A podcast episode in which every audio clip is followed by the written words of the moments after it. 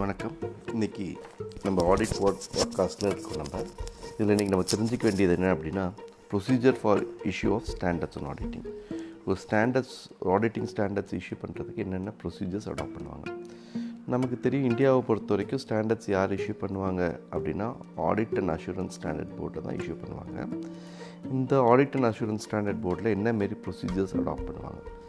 First என்ன செய்வாங்க அப்படின்னா ஏஎஸ்எஸ்பியில் எந்தெந்த ப்ராடர் ஏரியாஸில் வந்து பார்த்திங்க அப்படின்னா ஒரு ஆடிட்டிங் கைடன்ஸ் தேவைப்படுது ஒரு யூனிஃபார்மிட்டி தேவைப்படுது அப்படின்னு ஐடென்டிஃபை பண்ணுவாங்க.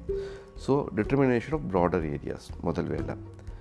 இந்த ஏரியாவுக்கு கொஞ்சம் ஒரு கிளாரிட்டி இல்லாமல் இருக்குது இது கொஞ்சம் ஆடிட்டிங் ஸ்டாண்டர்ட்ஸ் கிடச்சா பெட்டராக இருக்குன்னு அவங்க ஃபீல் பண்ணாங்கன்னா the form a study group இந்த ஸ்டடி குரூப் கான்ஸ்டியூட் ஆஃப் நிறைய மெம்பர்ஸ் இருப்பாங்க. மெம்பர்ஸ் அப்படின்னா ஃப்ரம் இண்டஸ்ட்ரீஸ் இருப்பாங்க ஃப்ரம் சிஏஸ் இருப்பாங்க.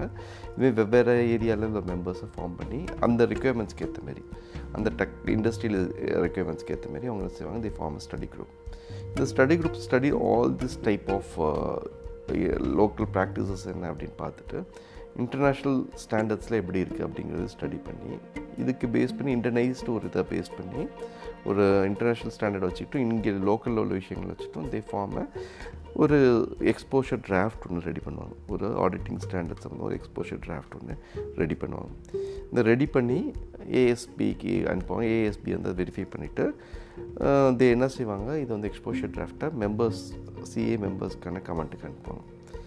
ஸோ சிஏ மெம்பர்ஸ் என்ன செய்வாங்க? எல்லாமே இந்த எக்ஸ்போஷர் டிராஃப்டை படித்து பார்த்துட்டு என்னென்ன ரெக்குயர்மெண்ட்ஸ் இருக்குது எதை மாற்றலாம் எது வந்து அட்வர்ஸாக இருக்குது எது பாசிட்டிவாக இருக்குது எல்லா கமெண்ட்ஸையும் கொடுப்பாங்க. யாருக்குன்னா ஏஎஸ்பிக்கு பேஸ்ட் ஆன் கமெண்ட்ஸ் ரிசீவ்டு இவங்க என்ன செய்வாங்க அப்படின்னா the finalise the final draft on standards final ஸ்டாண்டர்ட்ஸோட draft ready பண்ணிவிட்டு சென்ட்ரல் கவுன்சிலுக்கு அனுப்புவாங்க.